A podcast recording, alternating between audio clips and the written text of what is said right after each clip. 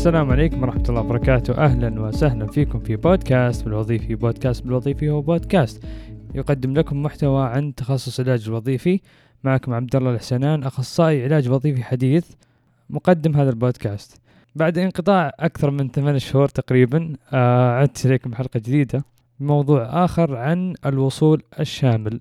طبعا سبب التوقف كان يعني أسباب مختلفة، من ضمنها الانتقال من مرحلة الامتياز أو التدريب إلى كوني أخصائي في مرحلة بحث عن العمل، كذلك أيضا انتشار فيروس كورونا في العالم. الله يشفي كل شخص مصاب بالفيروس ويزيل عننا هذه الأزمة بإذنه تعالى. في الفترة الماضية ما حبيت أسجل حلقة جديدة بالبودكاست لأني ما كنت مستعد نفسيا للتسجيل، فأخذت وقت كثير صراحة. لكن اللي أقدر أقول لكم أن العامل النفسي له تأثير قوي في تقديم المحتوى وتجهيزه أيضا واستعدادية طرحه. فإذا قدمت لكم محتوى بشكل عشوائي ما راح يعني يكون مناسب، فأنا أخذ وقتي حتى أجهز محتوى ممكن ما يكون كثير آه لكن يكون كافي لتقديم آه الفائدة عن موضوع معين. كذلك العمل اللي يقوم فيه بالبودكاست وعمل آه أو مجهود شخصي آه أكثر، وأيضا مبادرة في تقديم الفائدة آه للأشخاص المهتمين بهذا المجال آه أو طلاب وطالبات آه بشكل عام أو عامة المجتمع يعني. كذلك الأشخاص ذوي الإعاقة اللي حاب يستفيد عن مواضيع معينة تخص حالته أو حالتها المرضية من خلال حوارات مع أخصائيين. سبق وأجريت بعض الحوارات في حلقات سابقة، ممكن ترجعون لها إذا حابين، مع أخصائيين وأخصائيات عن مواضيع مختلفة تحت مسمى حلقات جلسة بالوظيفي إذا حابين تستمعون لها. وإن شاء الله بالمستقبل راح يكون في لقاءات مع أشخاص مختلفين آخرين بإذن الله. قبل أن أبدأ الحديث عن موضوع الحلقة حاب أشكر كل شخص استمع إلى هذا البودكاست أو نشره لشخص معين أو مجموعة أشخاص أو في أي جهة. شكرا لاستماعكم لحلقات هذا البودكاست. سعيد جدا أن أرقام البودكاست تتزايد كل مرة. آه وصل عدد مرات تشغيل حلقات البودكاست إلى أكثر من ألفين وثمانمائة مرة. كذلك في آخر حلقة سجلتها يعني قبل الانقطاع آه كان معدل مرات استماع أكثر من أربعمائة مرة أو مرات التشغيل للحلقة. كذلك عبر حساب تويتر أصبح هناك أكثر من ثلاثمائة وخمسين آه شخص متابع للحساب. الله يعطيكم العافية، وأتمنى المحتوى اللي قدمه كمجهود شخصي يفيدكم من ناحية معينة. وإذا في أي شخص عنده ملاحظات أو استفسارات ممكن يتواصل معي عبر إيميل بودكاست بالوظيفي آت جيميل دوت كوم أو عبر حساب تويتر آت بالوظيفي. آه كل التفاصيل مذكورة في وصف هذه الحلقة. والآن يلا نبدأ.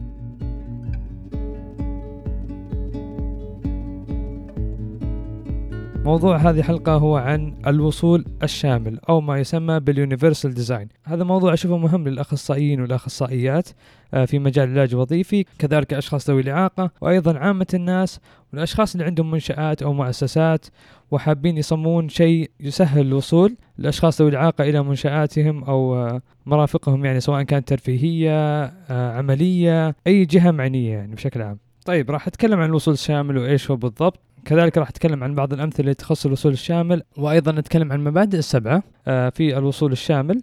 الموضوع هذا واسع جدا لكن أنا حاولت أني أخذ بعض المعلومات حتى أفيدكم فيه بقدر الإمكان. طيب ما المقصود بالوصول الشامل أو اليونيفرسال ديزاين؟ لو عرفناه ممكن نقول أنه تصميم المنتجات والبيئات لتكون قابلة للاستخدام إلى أقصى حد ممكن من قبل جميع الناس بأعمارهم وقدراتهم وبلا عوائق، سواء كانوا أطفال أو أشخاص كبار في السن أو أشخاص في سن المراهقة أو ذكور أو إناث أو أشخاص من جنسيات مختلفة وثقافات مختلفة ولغات مختلفة أو أشخاص ذوي الإعاقة بشكل عام. يعني بمعنى أنه يكون في تصميم معين لأداة معينة أو لجهاز معين أو لبيئة معينة، أيا كان الشيء الذي يصمم، تمام، أن يكون هذا الشيء نفسه يتناسب مع استخدام جميع فئات الناس. طيب كيف بدأ يظهر لنا مفهوم الوصول الشامل أو اليونيفرسال ديزاين؟ في مرحلة التأسيس بالماضي كان هنالك عدة حركات يقوم بها الناس للطالب بحقوقهم وتصحيح الأشياء اللي يحتاجونها، تمام؟ فكانت البدايات في القرن العشرين أشخاص ذوي الإعاقة كانوا يشكلون نسبة قليلة من المجتمعات. يعني عدد أشخاص ذوي الإعاقة في السابق كان جدا قليل، ما كان عالي، وكان الناس ما عندهم إدراك بتوفير وسائل مختلفة لأشخاص ذوي الإعاقة تفيدهم في الحياة، مثلا فرص سكنية، فرص عملية، فرص دراسية للطلاب والطالبات، فرص ترفيهية، كذلك توفير بيئات بشكل عام في المجتمع حتى يختلط الأشخاص ذوي الإعاقة بالناس العامة ويروحون يسوون أنشطتهم خارج المنزل يعني أو خارج المصحة أو وحدة التأهيل اللي كانوا موجودين فيها يعني. فلو أتكلم لكم عن الحركات المدنية اللي صارت في الغرب سابقا فهي كثيرة صراحة، فكانت من البدايات إصدار قوانين حكومية تخص العوائق الهندسية. يعني لما يكون في بناية معينة آه يكون فيها التصميم غير مهيأ أو غير مؤهل للأشخاص ذوي الإعاقة أنهم يدخلون ويتمشون فيه، بينما الأشخاص الغير مصابين بأي إعاقة يمديهم يدخلون أو يستطيعون الدخول واستعمال المنشأة وإنجاز أمورهم يعني فيها. كذلك أيضا في الغرب في عام ألف وتسعمائة وثلاثة وسبعين ظهر قانون حقوق الأشخاص ذوي الإعاقة بتأهيلهم أو إعادة تأهيلهم يعني. كذلك بعدها بدأت تظهر قوانين توفير فرص تعليمية للأشخاص ذوي الإعاقة، أن تكون في منشآت تعليمية خاصة فيهم تتوافق معهم وتتوافق مع دمجهم وتتوافق مع قدراتهم الذهنية والجسدية والحركية والحسية والوظيفية أيضا. كذلك بعدها بدأت تظهر قوانين دعم الأشخاص ذوي الإعاقة في توفير مساكن خاصة فيهم. أيضاً ظهر نظام ال إيه دي إيه اللي تكلمت عنه في أحد الحلقات السابقة. كذلك في الحلقة الحوارية اللي عن دور العلاج الوظيفي مع تعديلات البيئة والمنازل أه، تكلمنا عنه أيضاً هناك، اللي هو The Americans with Disabilities Act. كذلك هناك دليل إرشادي أه، مشابه تم عمله من قبل مركز الملك سلمان لأبحاث الإعاقة، أه، دليل الإرشادي للوصول الشامل في البيئات العمرانية وغيرها من الأدلة الإرشادية الموجودة هناك. وبعد ذلك بدأ الأشخاص ذوي الإعاقة أه، تصدر لهم قوانين أه، من الحكومة أن تبدأ تتسهل أمور لهم، سواء في مجال الدراسة أو مجال التواصل أو مجال استخدام الأدوات المساعدة والتكنولوجيا وغيرها من الأمور المختلفة، حتى وصلنا إلى الوقت الحالي اللي فيه نشوف الأشخاص ذوي الإعاقة بدأت تتسهل لهم أمور كثيرة في المجتمع، سواء في السعودية أو باقي دول العالم. بدأ يصير عندهم فرص تعليمية أكثر، بدأ يصير عندهم مناهج خاصة، وبدأت المنشآت توفر إمكانية وصول الأشخاص ذوي الإعاقة آه إليها. وبالحديث عن إمكانية الوصول اللي قد سبق وسمعنا عنها أشياء مختلفة، أن مثلا نوفر لأشخاص ذوي الإعاقة منحدر حتى يقدرون يدخلون إلى المنشأة هذه، أو وفر لأشخاص ذوي الإعاقة موقف خاص فيهم للسيارات حتى يمكنهم أن ينزلون من السيارة براحتهم ويستخدمون الكرسي المتحرك أو غيرها من الأدوات المساعدة، وأيضا وفر لهم مصعد حتى أنهم يستطيعون الانتقال من دور إلى دور آخر دون الحاجة لاستخدام الدرج اللي ممكن يمنعهم من الانتقال إلى أدوار مختلفة. طيب، بالحديث عن الإمكانيات هذه لو نجمعها بشكل عام، هذه هي الوصول الشامل، تمام؟ سواء مصعد، سواء مواقف خاصة، سواء منحدر، سواء في توفير أنوار كافية وواضحة في المنشأة حتى الأشخاص ذوي الإعاقة البصرية أو اللي يعانون من صعوبة في الرؤية يستطيعون أن يعني يرون المكان بشكل أوضح أثناء دخولهم. فبالحديث عن الوصول الشامل، كيف استطاعوا أنهم يحددون المعايير الخاصة بالمنحدر؟ وكيف استطاعوا يحددون الأشياء اللي يضيفونها في المصعد هذا لتوفير فرصة للأشخاص ذوي الإعاقة البصرية حتى أنهم يتحسسون على الأزرار سواء بلغة برايل أو أنه يكون رقم الزر الخاص بالدور بارز، حتى لما تلمسه تعرف أن هذا رقم واحد، أو تحس فيه بصبعك تحس هذا رقم اثنين، وغيرها من الأمور. كيف قرروا أنهم يضيفون هذه الأمور؟ الموضوع لو أن احنا مثلا بنصمم شيء حتى نمكن أشخاص ذوي الإعاقة آه أن يوصلون لأي مكان أو يستخدمون أي أداة أو يعني يتمكنون من التفاعل مع أي شيء في في المجتمع، ما نقدر نسوي الشيء بشكل فوضوي، وما نقدر نقول والله خلنا نحط هذه القطعة في المكان هذا ممكن خلاص يعني تمشي الأمور. لما نحطها فجأة كذا تلقى أن الشخص ذوي الإعاقة أوه في مشكلة معينة، طيب هذه المشكلة يلا خلينا نحاول نسدها، سديناها نلقى فيه مشكلة ثانية يعاني منها آه شخص ذوي الإعاقة البصرية. على سبيل المثال بشكل مختصر آه أن شخص من ذوي الإعاقة البصرية اللي واجه صعوبة في الرؤية راح يستخدم مثلا المصعد الكهربائي، تمام؟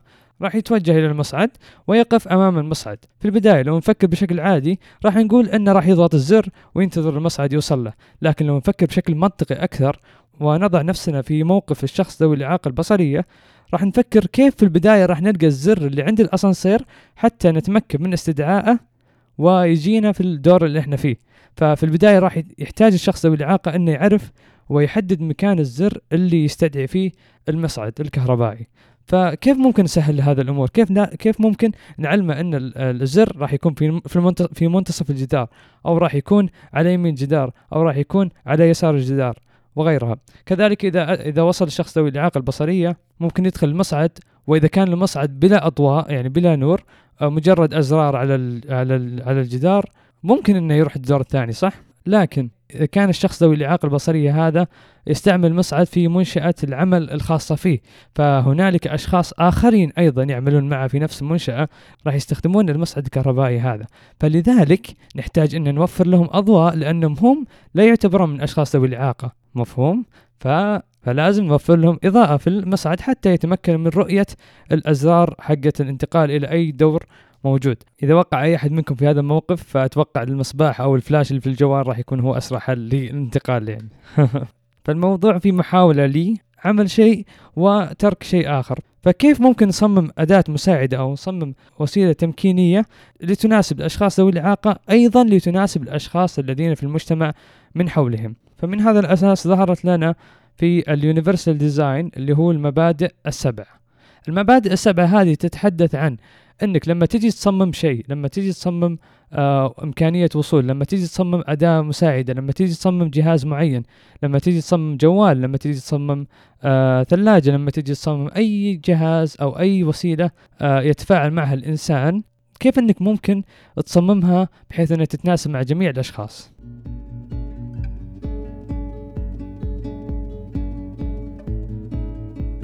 طيب الآن ننتقل إلى الحديث عن المبادئ السبعة. راح أعطيكم أيضا أمثلة فيها منطقية تخليكم تعرفون على أي أساس أن الأشياء اللي حولنا نتفاعل معها مصممة بهذه الطريقة، وكل ما رحنا مكان نلقاها مشابهة للمكان اللي كنا فيه بالسابق. طيب أثناء حديثي عن المبادئ السبعة لازم نحط شيء بعين الاعتبار، أن الأشخاص ذوي الإعاقة إعاقاتهم ليست فقط حركية، هنالك إعاقات ذهنية. الأشخاص ذوي الإعاقة الذهنية يواجهون صعوبة في أمور مختلفة، مثلا في معرفة خطوات عمل النشاط أو طريقة البداية بالعمل أو النشاط، طريقة التفاعل مع الأشياء التي أمامهم، طريقة التركيز ومدى وفترة التركيز. آه قد تكون عندهم أقل من الأشخاص الذين ليسوا من ذوي الإعاقة الذهنية، قد يكونوا غير قادرين على القراءة والكتاب، قد تكون ذاكرتهم محدودة وغير قادرين على تذكر كل ما سوف يفعلونه، قد يواجهون مشكلة في حل المشاكل إذا واجهتهم مشكلة أثناء عمل النشاط أو التفاعل مع آه الشيء الذي أمامهم، آه قد يواجهون مشكلة ولا يعرفون كيف يحلونها يعني. من ضمن الأشخاص الذين تكون عندهم إعاقات ذهنية الأشخاص المصابين بمتلازمة داون، والأشخاص ذوي التوحد، والأشخاص الذين لديهم صعوبات في التعلم، والأشخاص الذين تعرضوا لإصابة في الرأس، والأشخاص المصابين بالجلطات الدماغية، والأشخاص المصابين بمرض آه الزهايمر. كذلك الإعاقات أيضا قد تكون حسية، لها علاقة بالسمع، لها علاقة بالبصر، لها علاقة بالإحساس. الأشخاص ذوي الإعاقة البصرية قد يحتاجون أنهم يلبسون نظارات، قد يكون مجال رؤية لديهم محدود مثل حالة اعتمام عدسة العين أو حالة الزرق في العين وغيرها. كذلك الأشخاص ذوي الإعاقة السمعية والأشخاص الذين يواجهون صعوبة في الحديث. وبعد الحديث عن الإعاقات الذهنية والإعاقات الحسية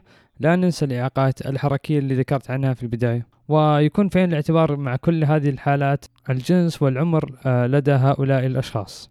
طيب المبادئ السبعة عندنا أول نقطة هي عن الاستخدام العادل أو ما تسمى ب equitable use، والمقصود فيها أن لما يكون في قدامي شيء أنا راح أتفاعل مع أداة معينة، جهاز معين، مصعد، منحدر، أي شيء راح أتفاعل معه أمامي يجب أن يكون الاستخدام فيه عادل. أي شخص يعني مو بس الأشخاص ذوي الإعاقة، لا أي شخص آخر. يعني إذا في إذا مثلا في منحدر، تمام، أمامنا منحدر، منحدر هذا ممكن يسهل للأشخاص ذوي الإعاقة اللي يستخدمون كرسي متحرك إنهم يكون عندهم إمكانية وصول آه إلى مكان معين. الأشخاص الغير مصابين بإعاقات يجب أن يكون لهم القدرة أيضا على صعود هذا المنحدر بدون استخدام كرسي متحرك بالطبع، لكن المقصد إنه الشيء الذي يصمم يعني يكون فيه استخدام عادل لكل الأشخاص، لا يكون في انحياز لفئة معينة من المجتمع.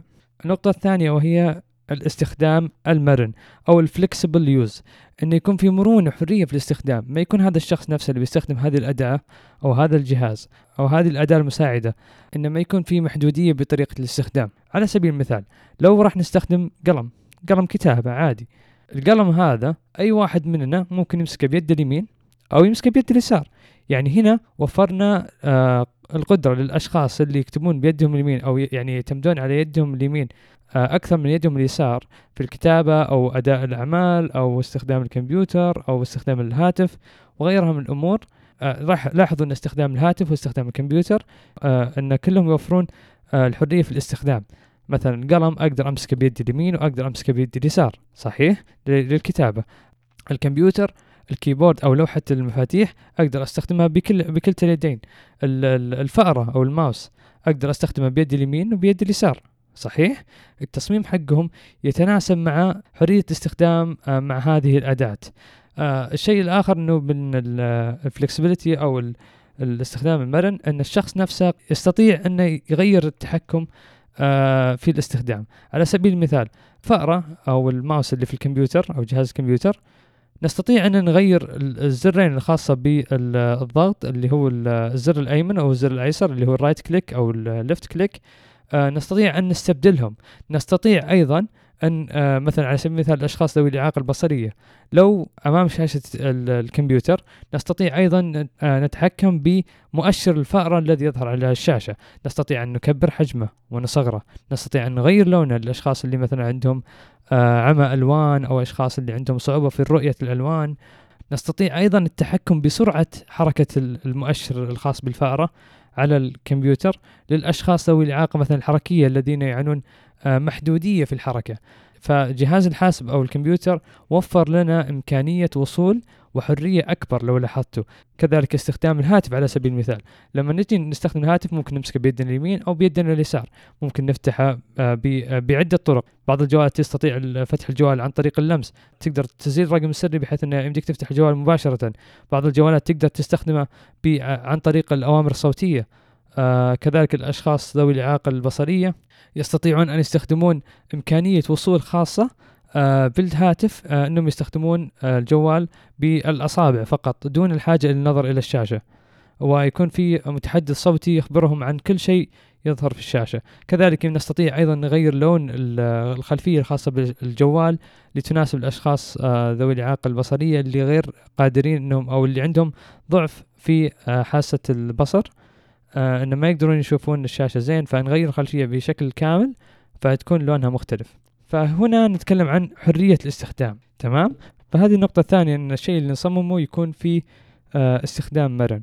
طيب النقطة الثالثة وهي أن يكون التصميم حقنا بسيط وبديهي، أو اللي يسمى بسيمبل أند انتويتيف. فما يكون في التصميم حقنا شيء معقد، ما يكون في تسلسل زائد عن اللزوم، أو مثلا يتطلب قوة جسدية كبيرة جدا، أو تركيز ذهني عالي، أو أنه مثلا صعب الوصول إليه.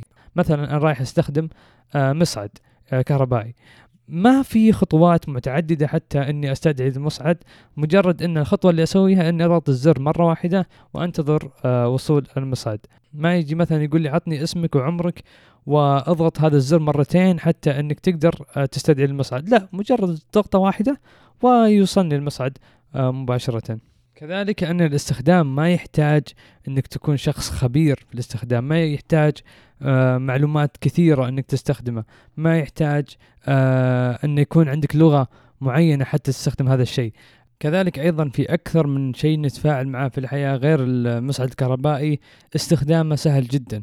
إذا أنا مثلا أبغى أوصل لزر الإنارة راح يكون سهل علي، لكن مثلا على الشخص الكبير في السن هل بيمدي يوصل للزر؟ هل بيمدي يضغط الزر؟ ممكن، نعم.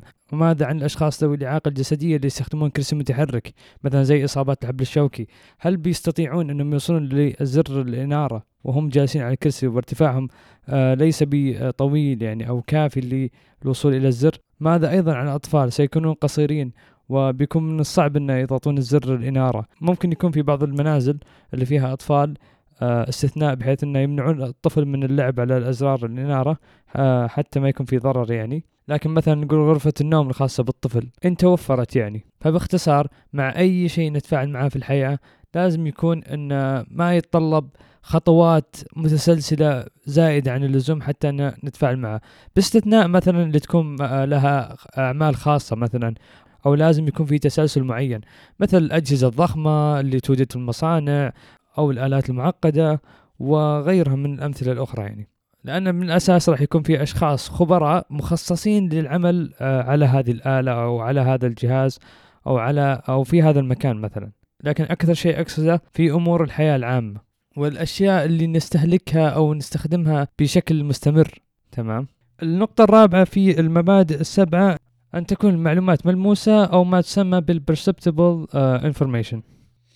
هذه أيضا لها صلة بالنقطة السابقة النقطة السابقة اللي هي تتكلم عن أن يكون تصميم بسيط وبديهي، إن ما يكون في تعقيد ويكون واضح مباشر. يعني هذه أيضا توضح فكرة مشابهة، أن يكون المحتوى واضح ليس بطريقة واحدة، مثلا يكون واضح كصورة، في صورة توضح، في أيضا توضيح صوتي، أن يكون في مثلا تسجيل صوتي يقولك أهلا بك في المنطقة الفلانية، أو أن يكون في شخص معين يعلمك كيف تستخدم جهاز معين بصوته، أو أن يكون الشيء هذا بارز بالإحساس، يعني تقدر تحس فيه بأصابعك مثل لغة برايل مثلا.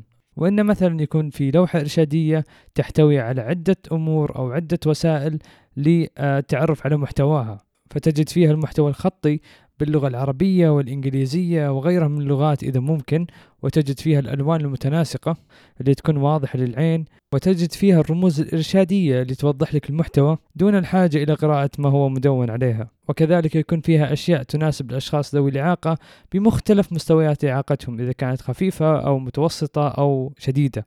لو قلنا من الأمثلة اللي يكون فيها لوحات إرشادية في الطرقات، راح يكون موجود العديد من اللوحات الإرشادية اللي تدل على الطرقات والمسارات، ويكون فيها أسهم واتجاهات. كذلك تجدون لوحات بمسميات الطرقات وأيضا المسارات المخصصة للمركبات سواء كانت سيارات أو حافلات وغيرها. كذلك نجد لوحات ورموز متعارف عليها، مثل لوحات ممنوع الوقوف أو لوحات عليها أسهم تدل على أنه بيكون في لفة بعد مثلا مئتين متر أو مئة متر، وغيرها من اللوحات الإرشادية. واحد أبرز أمثلة في الطرقات هي الإشارات المرورية اللي هي متعارف عليها في كثير من دول العالم. يعني لو سافرت برا وقررت أنك تقود سيارة ورأيت إشارة مرورية، راح تعرف أن الضوء الأحمر معناته وقوف، والضوء الأصفر معناته استعد للوقوف، والضوء الأخضر يعني تقدر تمشي أو تنطلق. كذلك رموز خاصة بالمواقف أو مواقف الأشخاص ذوي الإعاقة وغيرها من الرموز في الطرقات. بينما في المجمعات والمتاجر والأماكن الترفيهية، فإذا ما كان في رموز إرشادية ولوحات إرشادية سواء بالكتابات أو الرموز، راح يكون من الصعب أو ممكن يضيع وقتك وأنت تبحث عن المنتج اللي أنت تبغاه في مكان ما في لوحات إرشادية، أو في لوحات إرشادية لكن بلغة غير متعارفة عليك. راح يكون من الصعب أنك تعرف وين دورات المياه، راح يكون من الصعب تعرف وين المسارات اللي أنت آه تبي تتجه لها.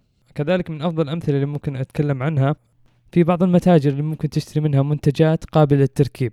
مثلا أنا شريت منتج عبارة عن طاولة خشبية، الطاولة الخشبية هذه ما تجيني جاهزة، لا تجيني مفككة، وأنا أحتاج أني أقوم بإعادة تركيبها. ممتاز، ممكن أروح أفتح العلبة حقتها أو أفتح صندوق وأنظر مباشرة إلى الدليل الإرشادي لتركيب هذه الطاولة. تمام، هنا لو تدققون في بعض المتاجر راح تلقون في فكرة إبداعية رائعة جدا، أن كيف يعلمونك تركب هذه الطاولة أو هذا المنتج. بعضهم ممكن تلقاه حاط لك تفاصيل كثيرة، كاتب لك على الخطوة الأولى مثلا قم بإخراج كل الأدوات في الصندوق، تعرف على المسامير، بعدين كاتب لك الخطوة الثانية، يعني كاتب لك نقطة ورا نقطة ورا نقطة كتابة. لكن شركة أخرى أو أو متجر آخر بكل بساطة وضع لك خمس خطوات على الورقة، ترق... تشوف الورقة كلها ما فيها كلام كثير. إيش الموجود فيها؟ الخطوة الأولى رقم واحد، وضع لك رقم واحد، تمام، وحط لك رسمة مماثلة للطاولة وهي مفككة. تمام، يقول لك الخطوة الأولى وش تسوي، قم بإدخال رجل الطاولة مثلا، تمام، الأولى. بعدين الخطوة الثانية يقول لك مثلا ثبت المسامير، فتلقى واضح راسم لك المسمار اللي لازم تدخله والعدد حقه في الخطوة الثانية. في الخطوة الثالثة كاتب رقم ثلاثة مثلا في الصفحة الأخرى، وواضع لك المسامير وكيف تحطها أو كيف تثبتها وكيف تشد عليها. في النهاية حبة حبة حبة أو نقطة نقطة نقطة إلى أن يقول لك خلاص أنت أكملت الطاولة هذه. فيكون الشرح جدا بسيط وغير معقد وواضح بشكل يعني ممكن يفهم الشخص اللي يعرف عربي والشخص اللي لا يعرف عربي والشخص الذي مثلا يواجه صعوبة في القراءة وال... يعني هنا وفروا فرص مختلفة للأشخاص بشكل عام أنهم يعرفون طريقة تركيب المنتج هذا بشكل سهل جدا جدا جدا. فهذه أحد الأمور الإبداعية اللي يكون فيها التوفير للمعلومات بشكل ملموس وشكل بسيط وميسر. يعني طيب، النقطة الخامسة وهي من أهم الأمور في التعامل مع المنتجات أو الأشياء حتى تكون فيها وصول شامل، اللي هو التسامح مع الخطأ أو tolerance for error. مثلا هناك شخص كان يستخدم أداة معينة، كان يستخدم الجوال، كان يستخدم الكمبيوتر حتى يكتب مثلا نص معين، طيب الشخص هذا ارتكب خطأ مثلا في الكتابة، تمام، أثناء الكتابة هنالك إمكانية أن يصحح الخطأ اللي ارتكبه. هنالك الزر في لوحة المفاتيح يمكنك من مسح الأخطاء اللي أنت ارتكبتها. كذلك مثلا إذا رحنا مثال آخر للمصرف أو للبنك، رحنا مثلا نبغى نسحب فلوس أو مبلغ معين، ففي البداية بعد ما تدخل البطاقة حقة البنك يطلب منك في البداية أنك تدخل رقم سري الخاص بالبطاقة حقتك. طيب طبعا الحين في تقنية متطورة، أغلب الناس صار يدفعون عن طريق الواي فاي لتجنب التلامس وفيروس كورونا، لكن بشكل عام هذه أحد الأمثلة اللي إلى الآن تستخدم. آه كذلك أيضا في إذا بغيت تحول فلوس يعني بشكل عام، فلما تدخل رقم سري ونقول إنك غلطت في أحد الأرقام، هنالك زر آه موجود في البنوك أو في المصرف إنه يمكنك من إنك تعيد كتابة الرقم السري حقك حتى آه تصحح الأمور. فإن يكون الشيء اللي راح نصممه في إمكانية تصحيح الأمور، يعني مو بس آه خلاص الشخص ممكن يسوي هذا الشيء وغلط والغلط يظل معاه طول الوقت، تمام. كذلك إنه يكون في مبدأ الأمان والسلامة في الاستخدام. مثلا الجهاز هذا إذا طلع من مكانه ممكن إنه ما يعرض الشخص للإصابة، إنه ممكن يضربه أو يتعرض لضرر معين من قطعة معينة في الجهاز هذا. النقطة السادسة وقبل الأخيرة هي عن الجهد البدني المنخفض، تمام، أو اللو فيزيكال إفورت. هذه واضحة، أتوقع أن لما يكون في شخص معين راح يستخدم أداة معينة، راح يستخدم راح يفتح باب، راح يفتح نافذة، راح يفتح أي شيء آخر، راح يتفاعل مع أي شخ... أي شيء آخر في المحيط اللي حوله، أنه مهم جدا أنه ما يتطلب منه جهد جسدي عالي. يعني ليش أنا مثلا أروح أفتح باب بشكل قوي جدا جدا و... يعني أصرف قوتي كلها وجهدي كله على فتح باب خشبي مثلا؟ غريب صح؟ فالأبواب لازم تكون أنها ميسرة، وأنها لما أجي أفتحها مثلا تكون قابلة للفتح بشكل سهل، ما فيها شيء صعب جدا. آه أيضا أن الأشخاص ذوي الإعاقة الجسدية والحركية آه قادرين أنهم يفتحونه، كذلك الإعاقة الذهنية والبصرية كلهم عارفين كيف يفتحون الباب، ما راح يطلب منهم قدرة زايدة عن اللزوم وتعبهم. ضروري أن يكون وضعية الجسد آه طبيعية، ما يكون الشخص مثلا نازل بجسده إلى الأسفل بزيادة عن اللزوم، أو مرتفع آه بجسده آه بزيادة عن اللزوم، أو يقفز حتى يفتح الباب آه بقوة، أو أنه يستمر في بذل جهد أكثر وقوة أكثر مستمرة حتى يفتح الباب هذا، تمام. فب... فباختصار أنه يكون الشيء اللي نقوم بعمله ما يجهد الشخص بشكل آه بشكل زائد. واحد الأمثلة أن تصميم المنحدرات، تصميم المنحدرات لها معايير معينة، وقد تكلمت عن هذا الشيء من آه قبل، والمعايير هذه راح تناسب الأشخاص ذوي الإعاقة أنهم ما يستخدمون قوة جسدية زايد عن اللزوم أثناء الصعود أو أثناء النزول.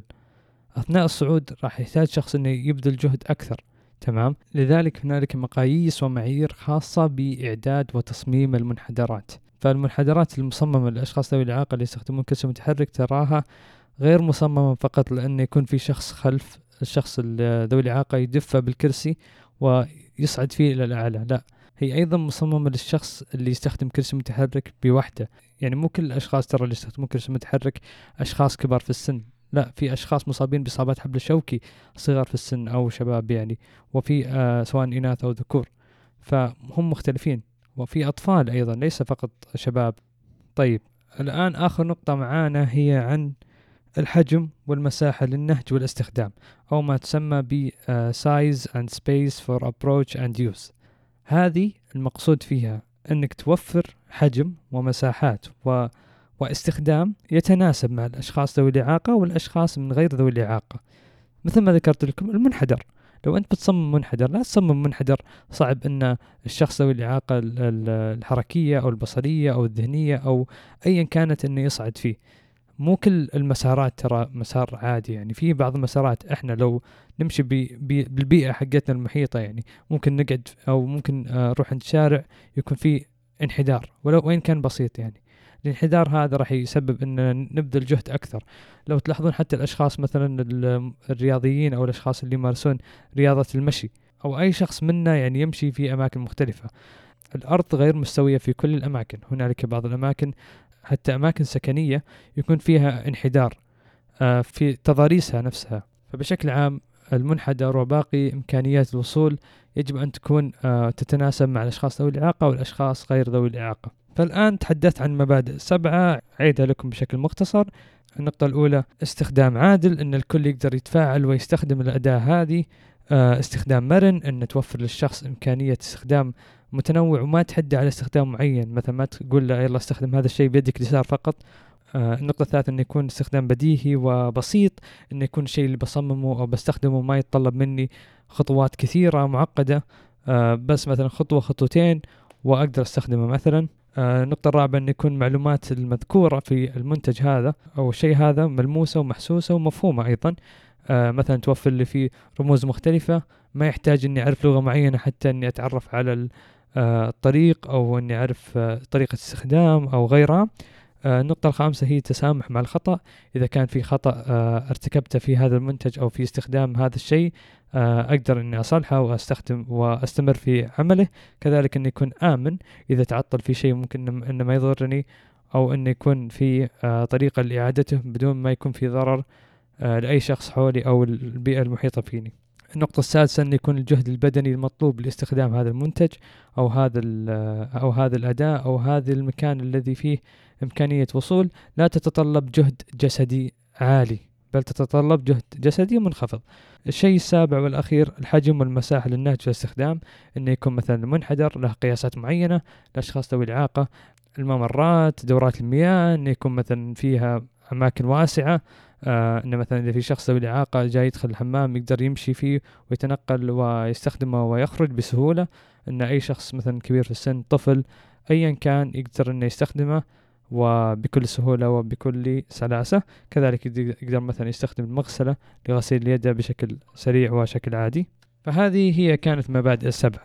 طيب قبل ما أختم حاب أتكلم عن بعض الأسباب اللي ليش في وصول شامل، ليش تم توفير هذا الشيء خلال الأزمنة السابقة. مثل ما تكلمت لكم اللي مثلا في بدايات القرن العشرين كان الناس يعيشون بجودة حياة منخفضة أو جودة حياة غير عالية مثل ما نعيش الحين إحنا. فمع تقدم السنوات أصبح الناس يطالبون بجودة حياة أفضل.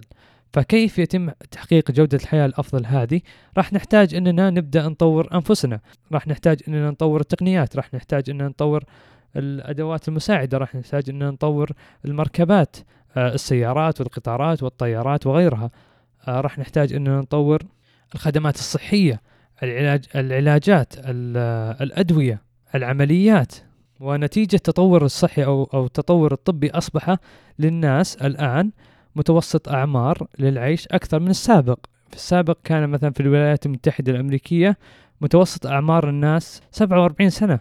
الآن في المملكة العربية السعودية في طموح في نظرة سنة عشرين ثلاثين أن يزيد متوسط أعمار الناس إلى أربعة وسبعين سنة أو ثمانين سنة. كذلك أيضا حسب بيانات الهيئة العامة للإحصاء التي ظهرت في عام ألفين وسبعة عشر لأشخاص ذوي الإعاقة، ظهر في جزئية الخصائص السكانية أن نسبة السكان السعوديون الذين لديهم صعوبات خفيفة وشديدة وبالغة، اللي هي تنقسم مثل ما ذكرت أن الإصابات مستويات، فهم مقسمينها على ثلاث مستويات، خفيفة وشديدة وبالغة، تمام.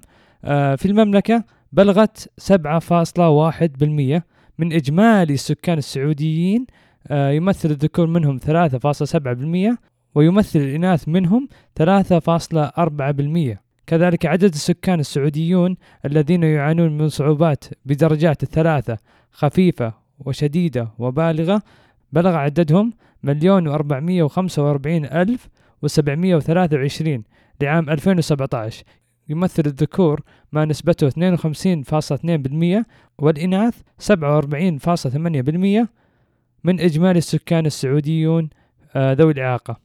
ومن خلال هذه الأرقام يتضح لنا أن أعداد الأشخاص ذوي الإعاقة في تزايد مقارنة بالأعوام الماضية أو الفترة الزمنية السابقة. كذلك في أحد الفترات السابقة في الولايات المتحدة الأمريكية كان نسبة احتمالية الأشخاص المصابين بإصابات الحبل الشوكي بأن يبقوا على قيد الحياة فقط عشرة بالمئة من مجمل الأشخاص المصابين بإصابة الحبل الشوكي. يعني تخيلوا تسعين بالمئة كانوا لا يبقون على قيد الحياة، فقط عشرة منهم من يعيش. الآن كثير من الأشخاص المصابين بإصابات حبل شوكي نراهم يتجولون في المدن ولديهم إمكانيات للوصول إلى جهات تعليمية وأيضا الحصول على شهادات والتقدم وبناء شركات والعمل. في أماكن معينة الذين تمكن لهم القدرة على التفاعل في المجتمع. ويريد الإنسان أن يتطور ويتطور حتى يعيش بجودة أفضل من السابق. فإلى هنا وصلنا إلى نهاية هذه الحلقة الخاصة بالوصول الشامل أو اليونيفرسال ديزاين. تحدثت في هذه الحلقة عن عدة نقاط من ضمنها ما معنى الوصول الشامل، ما هو الوصول الشامل، ليش إحنا نحتاج نعرفه، على أساس أن كلنا نكون على دراية كيف صممت الأمور. يعني في أشياء صممت في الحياة لو نتمعن فيها راح نلقى فيها أشياء عجيبة. أباكم تنظرون بالأشياء أو الجمادات اللي حولكم، الأبواب، الشاشات، أجهزة الكمبيوتر أو الحاسب، الطاولات، الأواني المنزلية، الثلاجات، السيارات والطيارات، كل شيء من أشياء صغيرة إلى أشياء كبيرة. ليش صممت بهذا الشكل؟ ليش مثلا مقبض الباب يجي في جهة واحدة بس؟ ليش ما يجي بارتفاع عالي على الباب؟ ليش ما يجي بارتفاع منخفض؟ ليش ما يجي في وسط الباب؟ ليش يجي على طرف الباب؟ ليش في أبواب إلكترونية تفتح تلقائيا؟ ليش تصاميم الجوالات والأجهزة الحاسب فيها تشابه؟ ليش في مجال الأزياء والملابس تجي الملابس بأحجام مختلفة، حجم صغير ووسط وكبير وكبير جدا الإكس لارج مثلا؟ كذلك الأحذية تجي بمقاسات أرقام معينة، وأين اختلف شكلها؟ لا أتكلم عن التفاصيل بل المنظور العام لها. جميعها تحاول أنها توفر وصول شامل لجميع الأشخاص بقدر الإمكان. صحيح أن ممكن بعض الأجهزة أو بعض الأدوات ما تتوافق مع الأشخاص ذوي الإعاقة، لكن راح يكون فيها إضافات أخرى أو إكسسوارات تضاف إلى نفس الأجهزة أو الأدوات وتصبح مؤهلة للأشخاص ذوي الإعاقة. هنالك أحجام، هنالك أقلام بأحجام صغيرة وأقلام بأحجام كبيرة. لماذا؟ دورات المياه، ليش الصنابير تجي في ارتفاعات معينة؟ وليش يكون في لون أزرق ولون أحمر يوضح لك درجة الحرارة الباردة والدرجة الحرارة الساخنة للماء؟ كل الأشياء اللي ذكرتها الشكل والتصميم حقها ما جاء من العبث.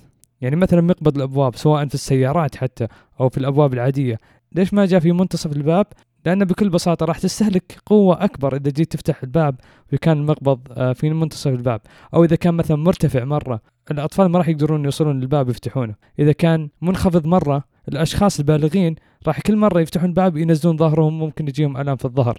ف في أسباب منطقية لكل شيء يصمم بشكل صحيح. هنالك أشياء نعم لا تصمم بشكل صحيح، لكن لما نتكلم عن مفهوم الوصول الشامل حاب أنصحكم أنكم تفتحون موقع خاص ب إد روبرتس كامبس أو المنطقة الجامعية الخاصة بإد روبرتس. راح أترك رابط الموقع الخاص فيهم في وصف هذه الحلقة، كذلك أيضا راح أترك روابط الخاصة بمراجع المعلومات في وصف هذه الحلقة أيضا. منشأة إد روبرتس صراحة وفرت تصميم رائع جدا، ليس فقط في توفير المبادئ السبعة أو الوصول الشامل في المنشأة، بل أيضا في جمال وروعة التصميم في في المكان. إذا انتقلتوا إلى الموقع أبغاكم تشوفون الصور والمحتوى الموجود الخاص بالمنشأة نفسها، وأعطوني رأيكم عن المنحدر اللي تم تصميمه في منتصف المبنى. صراحة فكرة رائعة وتصميم جميل جدا. شكرا جزيلا لكم على الاستماع. للتواصل مع البودكاست وتقديم الاقتراحات يمكنكم من خلال الإيميل بالوظيفي آت جيميل دوت كوم أو عبر الحساب بتويتر آت بالوظيفي. راح أترك أيضا وسائل التواصل الخاصة بالبودكاست في وصف هذه الحلقة. أنا عبد الله الحسنان معد ومقدم هذه الحلقة. إلى اللقاء.